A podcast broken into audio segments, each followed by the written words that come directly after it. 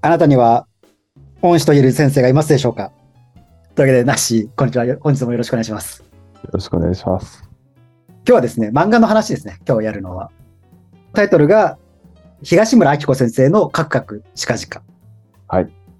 まあ、カクカクシカジカは、まあ、僕が、まあ、20代の時に一番影響を受けた漫画なんじゃないかなおーという感じで、で、まあ、前々からね、こう話そう話そうとは思ってたんですそうけど、ね。なかなかね、うん結局はどんくらい経った ?2、3ヶ月ぐらい経ったようなね、話そうかっつってからそうね。話そうか。準備にそれぐらい長い時間がかかってたのかなっていう。そういいでね、しょうこう、漫画を何回も読み直しなが ら、こうメモを作ろうかなと思ったんですけど、結局あの初見の時、まあ初見っていうのは久しぶりに読んだ初見の一巻を読んだ時に書いたメモがそのまんま採用って感じになりましたね。あじゃあタイトルコールいきますか。あ。はい。本日は、東村明子先生、あなたの書いたカクカクチカジカのせいで、一人の宮崎人が東京で先生になって、多分そのうちアメリカに行きます。という、あの、ラノベみたいなタイトルですね。 うん。本日もよろしくお願いします。よろしくお願いします。まあ、今回はあの僕から東村明子先生への感謝の手紙のよ うないいですね。はい、 まあとにかくさっきのタイトルコールからはうん影響が大きかったんだなっていうところ、そうですあねなた。のせいでっていうね。まあ、言い方良くないですけども、まあ、一人のね、漫画によって人生が左右されてる人間の話だと思って聞いてください。うんうんうん。ちょっと自分自身の各ね、せ年代における最も影響を与えた、影響を受けた作品をちょっと思い出してたんですよ。うんうんまああとで作家さんね、漫画というよりかは。うんまあ、ちなみにちょっとナッシーもね、パッと出てくればまあ教えてほしいんですけど、まあ、10代の前ですよ。ゼゼロ年代ですよ。ゼロ年代の時は、ラッキーマンの蒲生博先生、はいはいはついでにトンチンカンの遠藤浩一先生。でもう一人はね、ちょっと迷ったんですけど、まあ、魔法陣ぐるぐるの江藤博之先生かなっていうところですねい。。おー。時点で、俺は男だ、国尾くんの、まあ、最近だとあの、ポケモン書いてる方が有名ですけど、穴久保耕作先生とかね。怖くないですかそう、 そうっすかこ。れ、なんか。いいきや、だからなり、いきなりね年代に乗れてない感じが。いや、そうなんですよ。そう、僕正直、うんあの、一世代前の先生たちを読んでたんですよね。ね、そうだよね。その感じですよね。なんなら、蒲生博先生のデビュー作とか読んでたからね。で、まあ、10代の時は、うん。ブッダとかね、火の鳥の、ここで出てくる手塚治虫先生と、うん。うん東京大学物語の江川達也先生、うん。うん稲中卓球部の古谷実先生ですよ。そうね。でまあ、どんくらい影響を受けたかというと、僕あの、東京大学物語を読んで、東京大学には行かなかったんですけど、東京の大学には行きましたから。でそれが結構大きかったんだ、本当に。東京に行こうっていうのは。いや、結構大きかったですね。ええで、まあ、おかげさまでね、まあ、ナッシーとも出会えたっていうところで、確かにね。そうまあね。まあ、ナッシーとは大学は違いますけどね。そうね。確かにね。で、その後ね、僕はあの、まあ、文学部に入るわけですけども、うん。最後の卒業論文は、古谷実先生の理想の女性像というタイトルで、あ卒論書き上げ。そうなんだ。そうなんですよ。あ、それ、ヨシさんだったんだ。僕です。ふ古谷実先生の作品を全部読み直して、うん。ヒロインパターンあるな、みたいな感じで ね。いやそのパターンをちょっと数値化してみようみたいな感じの試みで卒論を書きましええた。いや、面白そうですね。某慶大学のあの文学部の懐の深さには感服するまでですよ。で、まあそんなね、0年代、10代があありつつ、まあで、じゃあ20代の時にいろいろな作品にまた影響は受けるわけですけども、うんうん。まあその中でおそらく現時点では一番だろうと思ってるのがこの東村明子先生のカクカクシカシカですね。うんうんうん。うん。まあちょっと、まあその背景、背景からちょっと話したいんですけど、軽くね。うん。まあ、そんなこんなで、まあ20代の時にこう東京で就職するわけじゃないですか。うんうんうん。東京砂漠で摩耗してるわけですよ。そうね。ね 大大変そうだったもんね、むしろ。そ最う初の。そうですか。わかんない。話だけ上の厳しい感じの削り合いみたいな、そういう環境だったのかなっていう印象があるんですよね。で、まあ、そんな、まあ、東京砂漠で摩耗してる時に、うん。まあ、ふとね、まあ、僕、地元が宮崎なんで、あのうん。陸のことをこと、宮城じゃないよ、み宮崎だよでおなじ みの。まあちょっと地元に帰ろうかなと思ったんですよね。うん。で、そんな折に、友人が一冊の漫画を渡してくれたわけですよ。うん。それがこの、カクカクしかじかだったわけなんですよね。うん。うんで、僕はそれを読んで、先生になろうと思いました。え今ちょ今ね、まあ、普通に考えたら安直って思うかもしれないですけど、ほら、だからむず安直なんですかね。カクカクしかじか読んで、うん、先生になろうっていうのは、私、果たして安直なのかっていうところは。おお、でも、カクカクしかじかがまずどういう漫画何年前の漫画なんですかあこれはですね、まあ、連載は2011年からなんですけど、ほうほうほうほうまあ、単行本自体は2012年からあの2015年ですね。うんまあ、約ですけど、1年に1冊出したっていうような、うんまあ後でもう一回言いますけど、どういう話かというと、まあ、東村明子先生のこう自伝的エッセイですよ。東村明子さんって言ったら、あの、タラレバ娘、クラそゲうだがね、そうよね。クラゲ姫。そう代表作になるんじゃないかなっていうとこうろん。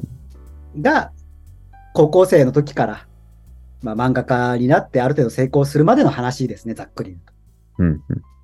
まあ、それをこう読んで、で、まあ、そこで、まあ、宮崎の高校時代にお世話になった、うんまあ、先生との関係がメインで描かれるっていうような話ですね。うん。うん。まあ、割とこういうなんか自伝的エッセイっていうのは、あるっちゃああるんですよね。例えば、あの、ちーまる子ちゃん、うん。うん。さくらももこ先生だったら、一人相撲っていうね、うん。うん。僕の中ではあの中学生になったまるちゃんっていう勝手にサブタイトルつけてますけど、めっちゃ面白いらしいね。私読んだことないですけど。こ桜れ桃子さんのエめっッセイち。ゃ面白いっすよ。めっちゃ面白いっすよ。だしね、読んだ方がいいと思う。 違うけど、みんなが知ってるちーまる子ちゃんが中学生になり高校生になるんですよ。うん。うん絶対面白いじゃないですか。絶賛の声しか聞かない。読んでないけど、まだ。あたしゃねえとか言わないからね。さすがに思春期を迎えたまるちゃんを。で、まあ、それを読んで、こうまあ、僕は先生になろうと決めたわけ です。はいうんで、まあ、何の先生かっていうのはちょっとね、後の方でまあ話しますけど、まあ、いわゆるちょっと学校の先生とかではないよねっていうところで、うん。自分のこう、キャラクターとかパーソナリティを考えたら、まあ、学校の先生は無理だなとは思ってたんですけど、ただこう、翻って自分の高校時代とかを考えると、まあ、多分うん頭の5%から10%ぐらいはこう将来の夢みたいなところで、学校の先生ってのはあったんですよ、確かに。あ、そうなの。元からそ適性は適性というかう。うん。あるはあってそれでこの漫画で引き出されたっていう感じなんですね。そう。ただ、そこも聞いてほしいんですけど、別にそれは決して綺麗な、ポジティブな理由ではなかったんです。その時、その高校生の僕が、あの、将来学校の先生になろうみたいな。おーなんでかっていうと、学校の先生が嫌いだったんですよ。あ嫌いはちょっと言い過ぎました。面白くないなと思ったんですよ。学校の先生の。なあんかまあこれあるあるなのかなみんなそいやまあでもそれはまあ構造を考えると今は、今ならしょうがないと思いますよ。それは今ならしょうがないと思います。仲良くなかったんですか いや、仲、え仲はね、良かったです。なんなら僕あの生徒会長やってましたからね。ああすごいそう生徒会長で、なんか、じゃあ向こうからはいい生徒だと思われていたけど内心バカに バカにしてたというバカに、バカにはしてないです。つまんねえ一般論しか言わねえなって思ってました。ああでもしょう、それはしょうがないよ。そんな画期なこと言えるわけないじゃないですか。学校の先生そが。うねそらそうだしょうがないそ。うねだし、まなるあほ、ねみんなもう、その時すでにいい年だったんで、40代後半とかね、50代前うん半ぐらいの感じだったんで、まあ、よよもや、もうな流してるタイミングじゃないですか。そうね仕事をはいで、絶対俺の方がなんか、俺の方が面白い授業できるって思ってたんです よ。おおおごりですそうね。いや本当にそうよね本当にそう思っててうんこれだよね、なんというか。ただまあこうね、自分がある程度こう、自分のパーソナリティが分かってくるにつれて、いや、自分は学校の先生は、まあ合わないなっていうところは、ちょっとまあバックボーンとしてはあったんですようんうんまあ普通にまあ会社につ勤めてっていうところで。まあで、その時に、うん、でまあちょっと地元戻ろうかなみたいな感じのタイミングで友人から、この漫画を渡され、それを読み、。うんうん。よし。よく考えたら学校の先生じゃなくても先生と呼ばれる立場いろいろあるんだなというのを思って。そうよね。原作、原作というか、その、カクカクしかじが、でも学校の先生ではないもんね。まあいわゆるこう、絵の教室の先生っていうところ。うん。や僕もこの人のように教え子の、なまあ、教え子に、うんまあ、尊尊敬というよりか感謝か。教え子に感謝されるような先生になりたいなと、一人一人とうん付き合って、あの時いてくれたおかげで今がありますと言われるような先生になりたいなと思ったんですよね。うんうんそんなわけで、一人の宮崎県人が東京で先生になりましたという話です。ガチで、もう今、バチバチのうん。教育分野のうん男の人だもんね、現場上がりに。そそこから。私はう。うん。内容の方にも入っていくと、あれを読んで最初、うん。先生になろうって思うのかな、人はっていう疑問があるんですよ。うん。うん。それはね、思わないと思います。なぜなら、みんな、東村明子先生視点、作中の明子ちゃん視点で、そうでしょなんですよそう、生徒側にちゃんと感情移入がいくように作られて作られてる。るよね。まあ、それはちょっとまあタイミング等々もあるんですけど、というわけでまあ、こっからね、まあどういう話かっていう、こう、あとなんかうんうん、面白さのポインポイントをまず話したいなうんうんうんまあ、あらすじとしてはね、まあ、宮崎にいた、まあ、東村明子先生が大学受験をして、大学生を経て、社会人になり、漫画家になるっていううん話です。で、そのお時々に、まあ、ちょっと劇中の名前で言いますけど、高校生の時のデッサン、デッサンというかね、まあ、絵絵の教室で出会った日高先生が、うん時々の人生のターニングポイントで入ってくるという話です。そうね。まあ、何が面白いかっていうのは3つあるかなと思ってまして。はいはいはでまずは一つ目は、成功譚であるっていうこう約束がされてるわけですよ。い。うん。もう要は、この東村明子先生の自伝を読んでるっていう時点で、もうメタ的にもですけど、描写的にも、この人はもう漫画家として食っていけてるんだってことを安心して読めるわけですよ。うんうん。最近紹介したあのトリリオンゲームあるじゃないですか。うんうんうん。あれでもこう主人公のね、額が億万長者になりました。うん。っていうところから見るから、こう安心して見れるわけじゃないですか。うん大変なことあっても最後は成功するんでしょみたいな感じ。構造というかね、確かにね、最初に見せっていうところですよね。要は何者でもなかった主人公が何者かになるっていう話なんですよ。ん。うん。これはもう鉄則じゃないですか。う肝のん物語で、まあ、ポイントの2つ目は、まあ、これは共感ポイントかなと思うんですけど、こうまあ、作中のね、あの東村先生のこう後悔として、若さを無駄にしたっていう後悔があるわけですよ。うん。この場合だと、美大に行ってた4年間って、あの時代何だったんだろうっていうね、うん。楽しかったけど、もっと使えたんじゃないかっていう、別のことにうんでそれって、誰しも起きることじゃないですか、それって。そうね、本当に。まあ、僕もこう東京に出てきて、大学4年間、それなりに頑張って楽しく過ごしましたけども、それでも後悔はあるもんね。吉さんでもあるんですね。大あります学、ね駆け抜けたように見える。いや、駆け抜けたあなたでもまあ、おかげでね、こう、なしという友人にも恵まれているところはありますけども。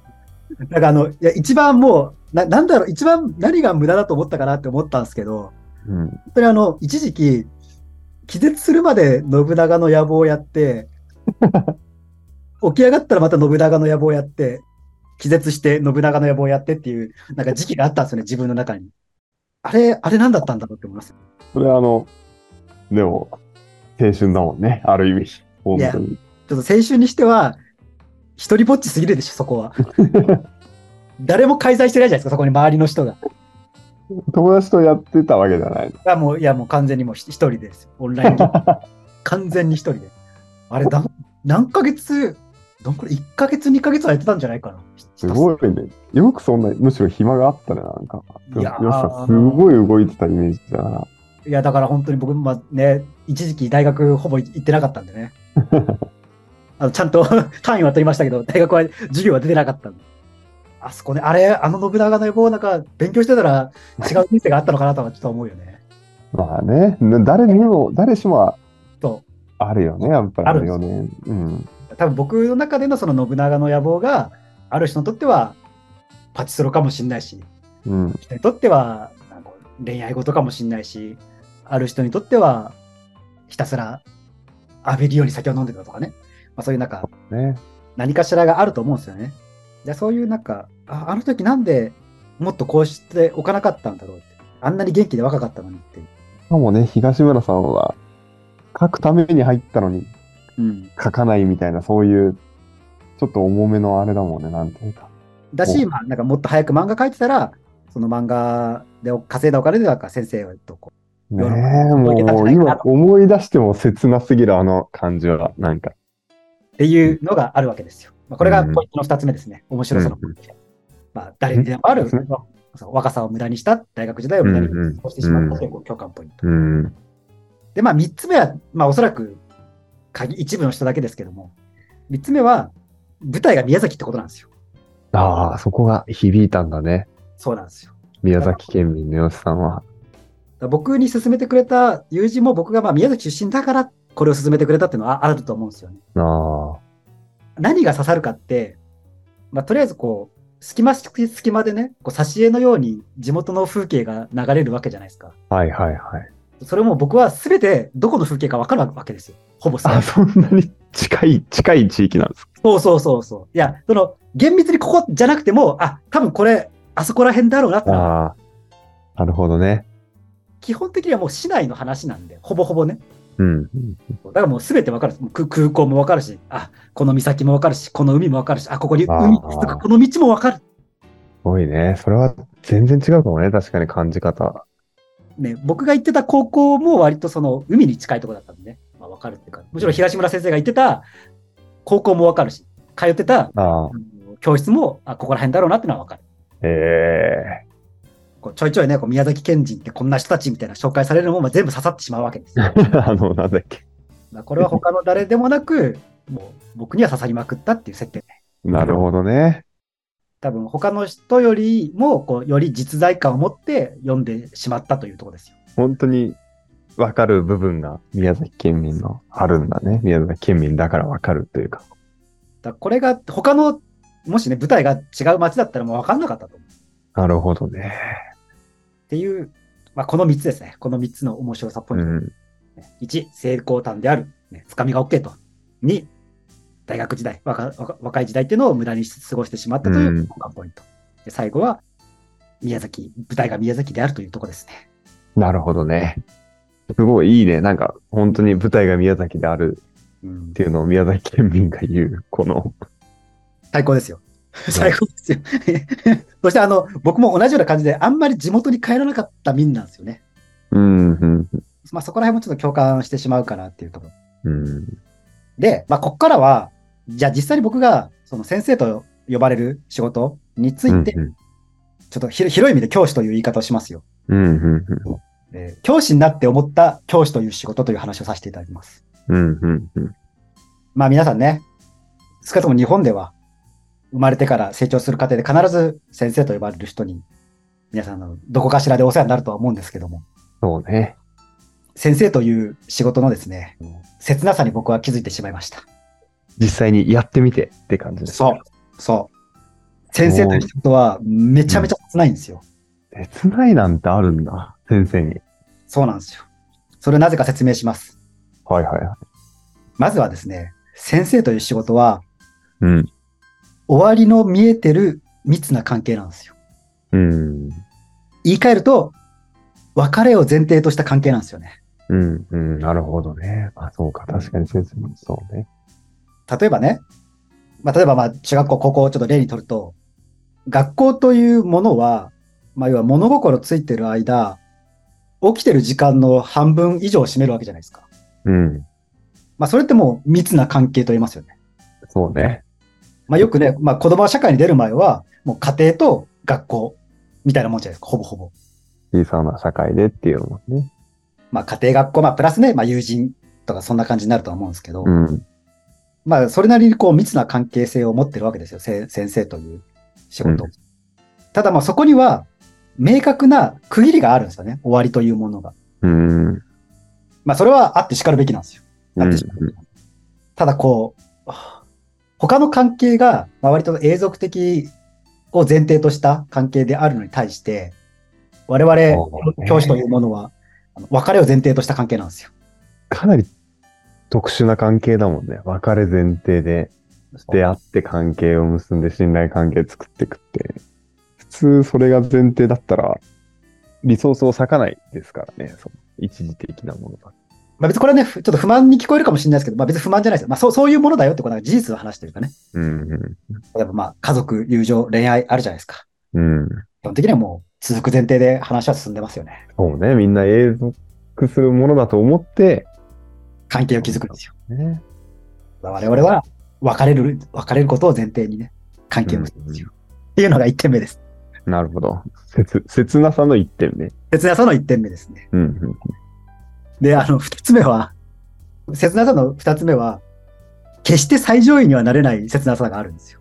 決して、最上位にはなれない切なさ。ああ、あの、相手のナンバーワンにはなれないっていうこと。ない、そう、ナンバーワンにはなれない。そりゃそうだよな。うんもう言い換えると、もう本当に優先されるべき関係には勝てないんですよね。うん。まあ、この先生という仕事っていうのは、うんはっきりいいろんなね、みんなそれぞれじ己の教授を持ってやってるとは思うんですけど、うん。うん。僕の中ではもう、もしこ、こまあ、仮に子供だったとしたら、もう。うん預かってる立場になるわけです、子供というものをう。ん。うん。でももはや、それはもう第二の親のような気持ちがあるわけじゃないですか、そこに。うん。うん。そうね。もう気持ちの上ではね、もちろんほ、ね、ほ本物の親ほど責任は持たないっていうかんあの軽い関係ではありますけど。だし、まあ、例えば社会人の人が、もしその生徒に入ってくるときは、なんかその人なりのこう覚悟とか、うん。うん。人生をかけてくるわけじゃないですか。そうね。本当にそうよね。だからもうしたらもうその人の人生がより良くなるようにと思って、全身全霊をかけるわけです。一人一人に。うん。にも、にもはないな。そうまあ、なんすけど、なんすけど、まあ、と、とはいえそこまでの関係なんですよね。さっき例に挙げた、家族、友情、恋愛には勝てないわけですよ。ね家族、友情、恋愛、こ超えられない壁、指定関係みたいな感じですよ。まあそうね。視点関係まで広げてもそこには勝てないもんね、普通。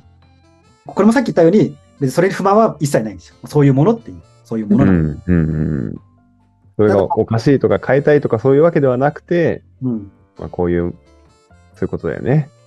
そういうことなんですよ。だからもう、どんなにエネルギーを注いだところでね、うん。どんだけエネルギーを注いでも、決してナンバーワンになることもなく、分かり合う前提とした関係なんですよ。いや、言われてみたらそうだなって思った、うん今。うん。このあたり、うん東村さんもしっかり言語化した上で書いてんだろうなって感じもなんか今思う思って聞いてました。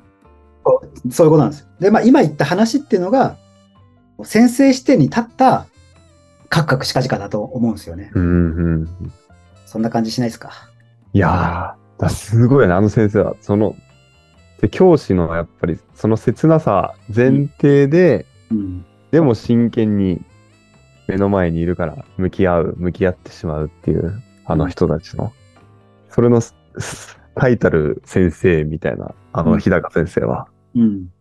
そう、そうなんですよ。で、まあ、まあおかげさまでね、僕も、こう、関係が終わった生徒から、たまに、今度、お茶でも行きませんかとか、今度飯でも行きませんかって誘われたりああ、いいね。素敵な。だし、まあ、たまにこう、終わった後にこう手紙を、感謝の手紙とかをもらったりすることもある。ああ、素敵ですね。うん。ただもう、もうそれって逆に言うともう、それで一回生産されちゃうんですよね。そう、まあ、そうかもね。確かに。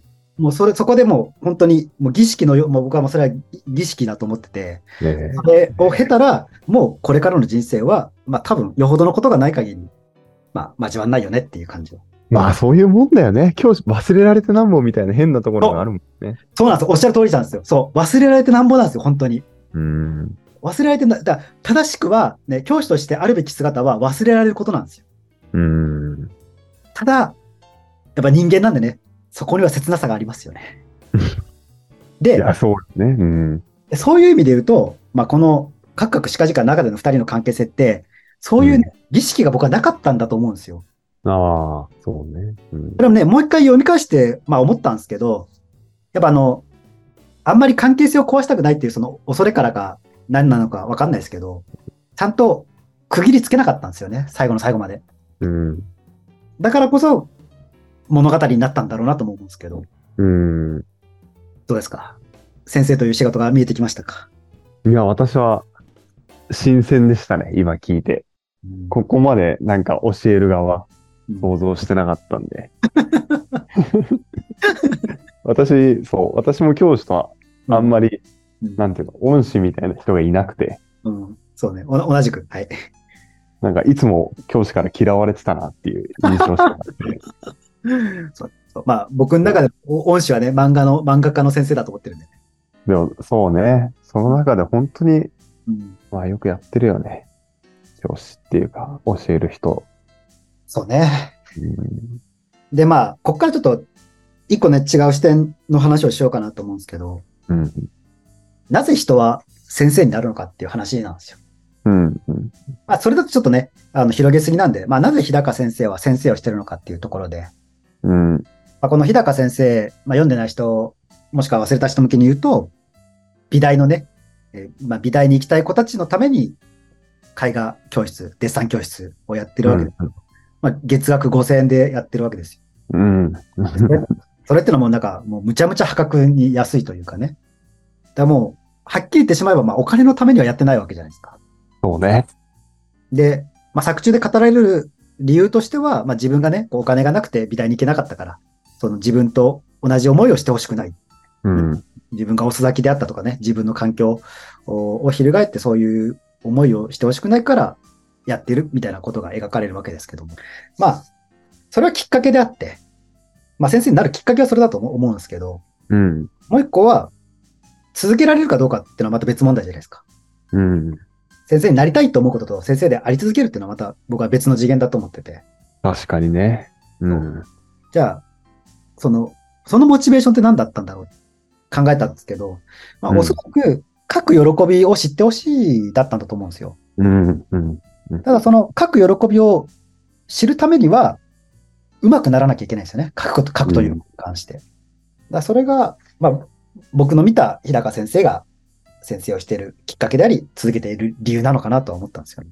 書く喜びを伝えたいから。そう、そう。うん。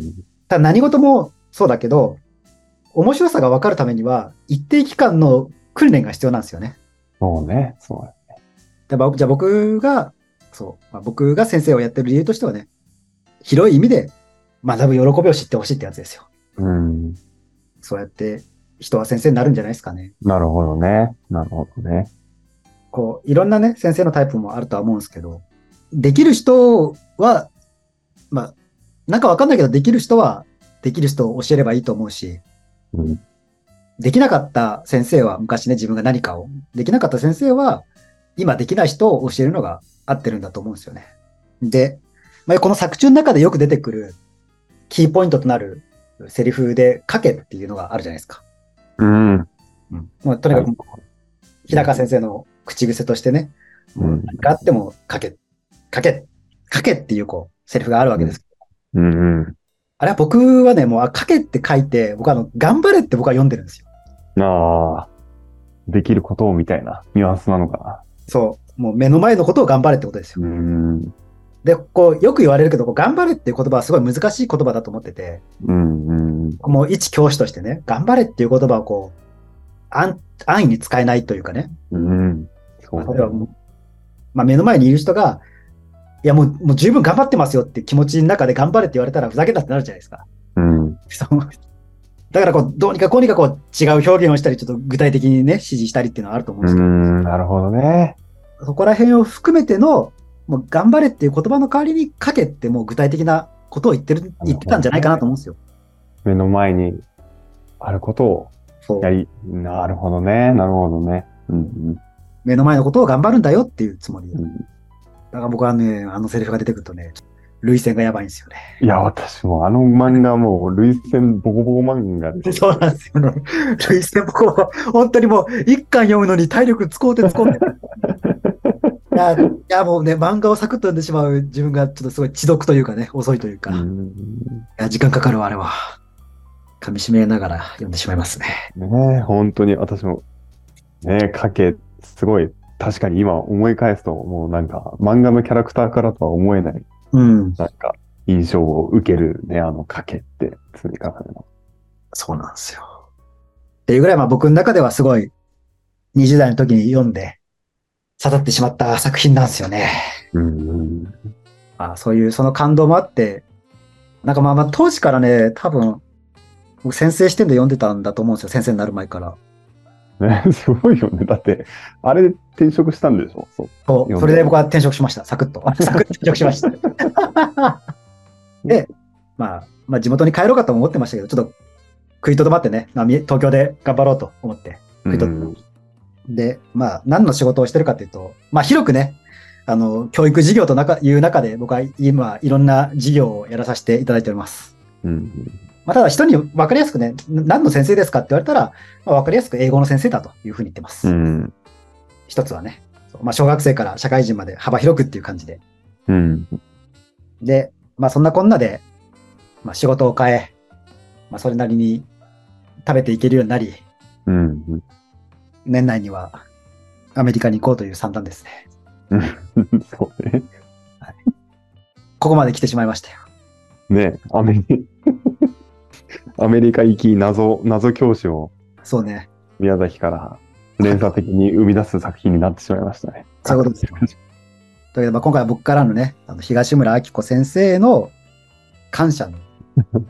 そう。これがい、いつか東村先生に届くといいなっていうね、あのネットの広大な海の中にあるんで、発見されるのは難しいと思いますけど、確かにね。今、感謝の、感謝のメッセージだったね。今までの。これ。感謝の本当に。まあ、おまあ、おかげさまで、ね、僕はその、幸いにして先生という仕事が合ってたんで、うんうん。すごく転職前よりも転職後の方がいい人生になったなと、広い意味で。うんうん。思いますし、これ読んでなかったらどうなってたかわかんないしね、本当に。うんうん。いないとは思いますけど、もし僕から英語の授業を受けたいという人がいたら、何かしらの形でメッセージくださ い。 この、この動画チャンネルから、英語力伺い知れないけど。そうね。全く、全く何のあれもしてないからね。まあちょっとそのうち、あの、え英語を教える YouTube もやるかもしれないみたいな感じな。るほど。なるほど。アメリカ行って余裕できたらやろうかなぐらいの感じ。 そうね。そうやるかわかんないけどね。まあ、まあ、そうですね。おかげさまで。まあ、あの、僕は英語が大の苦手だったんですよ。うんうん。 もう自分の、まあ、何回でもこすりますけど、中学生の時の初めての英語の点数8点でしたからね。あの先生に、下に大きく100って書かれて、お前は100分の8じゃって言われたね。未だに。 衝撃の中1の春って感じでした。そそんな、そんな人がまさか英語の先生になるとは、確かにね。母親が一番驚いてました。ああ、そうね。母親は驚くだろうね。まさかって。まあ、こんな感じですかね。うん。ちょっとまとめに入ってもいいですか。そうそうですね。というわけで、まあ、ちょっと今回はね、本当に一人の人間のカクカクしかじか、わた私とカクカクしかじかっていうちょっと小話を聞いてもらったような回だと思うんです、うん。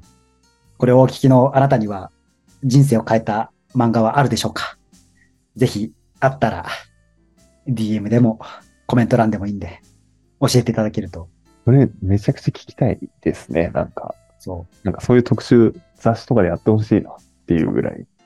これよく言われるけど、なんかね、3らしいんですよ、ポイントは3。パン、もあなたに、あなたの人生に、その別に漫画じゃなくてもいいんですけど、あなたの人生に、まあ、今のあなたを作った3人の人を挙げてくださいって言うと、う。大体あどあ、ういう人がわかるらしいんですよね。ただ、それだとね、ちょっとまあ広いんで、まあ、漫画家か、うん。まあまあ、まあ、映画も話してるんでね、まあ、え映画でもいいかなとは思うんですけど、うん、うん。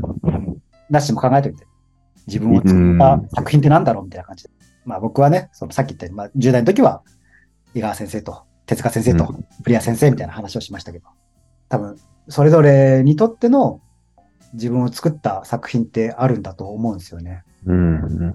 僕の中であの、10代の時に読まなくてよかったなって思う作品が、あの、進撃の巨人と悪の花でしたね。あれ、10代の時読んでたらやばかったなと思いました。進撃の悪の花は、その、わかんない。どっちも何、何、どういう感じになった読んでた。いや、もうもはやなんかし思想書だなと思って、あ れも。し思想書じゃないですか、あれは。ああ、確かに危ないかもね。そうこれ10代の時読んでたらめっちやゃばく影響されただろうな。進撃の巨人ってそんな危ない感じなのいやいや、もう、いや、絶対あれ影響受けるって10代の時読んだら、めちゃめちゃ思想入ってるじゃないですか。そう、入ってます入ってる、入ってる。だってよくあれでさ、あのか海外のリアクションとかとか見たらさ、あの思想の違う人たちがたまにあれで喧嘩してるから。そうそれともややばい本じゃないあ。ただ、あの、やばいってのは、まあ、あのいまあす、すごい作品だからこそね、うん。ありますよね影響力が。そう。そうだってまあ、ストーリーってそういうもんじゃないですか。だって聖書もストーリーでしょ言っちゃえば。そうね。で、聖書の解釈をめぐってさ、こう、分派したりするわけじゃないですか。うん。っていうね。あとなんだろうね。ああとあれかな。たつき先生じゃないですか。ああ、ファイヤーパンチとか読んでたらやばかったかもしれないですね。やばかったと思う。先生ってなんかさ、すごい、ね、若い人、みずみずしいよね、あの人。うん、すごい。若い人刺さるんじゃないかな。そして、刺さっちゃったらどうなっちゃうんだろうっていう感じするよね。進撃の巨人、悪の花、ファイヤーパンチは、マジで10代の時、まあ、読まなくてよかった、よかったってことはないけど、まあ、あの よかったは違うな。あの、読んでたら、影響を受けどたうのなかなっていう。どうなってたか想像つかないなっていそうう。人生変わってたかもしれないっていう作う品。ん。ぜひね、あなたの 人生に、もしくはあなたという人間に 影響を与えた作品を、まあ、マックスさんぐらいでね、教えていただけるとありがたいですというところですかね。最高ですね。はいそして、万が一これを聞いた東村プロの方がいましたら、ぜひ東村先生に、あの、この感謝の、このね、この話を聞いてくれとは言いません。この、そういう感謝してる宮崎の男の子がいたよという話 をしていけば幸いです。そうねガガチファンなのかなっていうか。いや、それはもう、い ね、い一ファンですよ、一ファンです。はい。今後も先生の作品は読み続けます し。先生がどんだけ炎上しようと僕は応援してるんで。そんな感じですかね。いや、私、まあ、この語られてない部分で、うん。カクシカジが私が話したい、私も本当好きな作品うん、で、もう類線ボコボコ漫画で、うん。感情。本当全然教師っていうところじゃないですけど、その、自分のことを気にかけてくれた人の最後に、ちゃんと自分の納得いく形で向き合えなかったっていうことを、この漫画で告白してる東村さんの精神力は、すげえなと思うね。本当に作家だなって思う。そこに、2回目読んだら感動しました、私は。なんか、20代に読んだ時と30代に読んだ時、全然感じ方が違う作品だったんですけど、最近読んですごいなと思って、ぜひ皆さん一度読んだことある方も再読をうんおすすめいたします。これ実際に起こったでこと、起こったことから、う約10年後に漫画してるんですよ。ああ、だからまあ、全5巻ですけど、5巻の出来事っていうのは、書いてる漫画として出る、まあ、なんだろう、1巻を、いまあ、最初のね、1巻、2巻がでできる10年前の話というかね、うん、まだそんぐらい時間はかかるわなって感じはするけど、でもちゃんとそこにこう、区切りを、ね、めちゃめちゃ時間かかって、それこそね、な何年もかけて作品にしたわけだけど、その間、ちゃんと向き合いたん、ここで向き合ったんだなっていうところですよ。いやー、すごいよ。あの、そういうふうに受け止められるのもすごいよね。本当に。ねじ曲げないというか。だから、まあ、途中でさ、その、儀式がなかったっていう話をしたじゃないですか。うん、本当にね、そうそうそうそうそう。それが、この漫画にするってことが多分、東村先生にとっての儀式だったんだろうなって。うん。いや、すごいよね。儀式ないものを儀式として取り扱ってっていう作品作りパワーだよね、よく考えるそうなんですよね。もうだからちょっとね、どうしようかなと思って、それ、と。どうしようか。たまに読み返して、原点に立ち返ろうと思う作品でねえいや、家に買っておきたい漫画だよね。あれはすごいよね、本 当に。すね。まあね、全5巻だから場所も飛んないしね。ぜひね、ちょっと英訳してアメリカ人に読ませたいよね。読んでないのか。アメリカ人は、アメリカ人なさいんや、ないでしょ。ちょっとまあ、うん、そうね。ちょっともう、もうなんかね、やってよければ俺勝手にやるけどね。英訳 本当に。僕僕のなんか生涯のい一事業としてやりますよ。海賊版じゃんじゃないそれ大丈夫いやいや そう、そうね、ちょっとひ東村、東村プロが許許可してくれれば、あのちょっと僕の部屋でええ英訳して、ちょっと少しずつ紹介します。英語版がね、だいぶ漫画がが出てきたけど、まあ、それでもさ、やっぱ日本のさ、漫画って裾野が広いからさ、うんうん。本当にもう氷山のトップトップオブトップじゃないピラミッドのトップオブトップしか、あの英語にはなってないんで、うん。でもこれいつかね、いつかアニメ化するんじゃないかな。しないかな。ドラマ、マアニメ化しないかないや、十分それにそう耐えうる。そう。耐えうる作品だと思うけど、でもまあね、バイアスがね、私たちが好きすぎるだけっていう、あるからね、こういうのって。こんな感じですかね。そうです ね、もう、そうですね。だけど皆さんのね、人生に影響を与えた漫画、ぜひ教えてください。そして、まあよ、よければね、チャンネル登録とか、いいねとかしてもらえるとありがたいですというところですそかうねで。すね。最高です。というわけで、本日もありがとうございました。ありがとうございました。いやー、東村先生に届くといいな、本当に。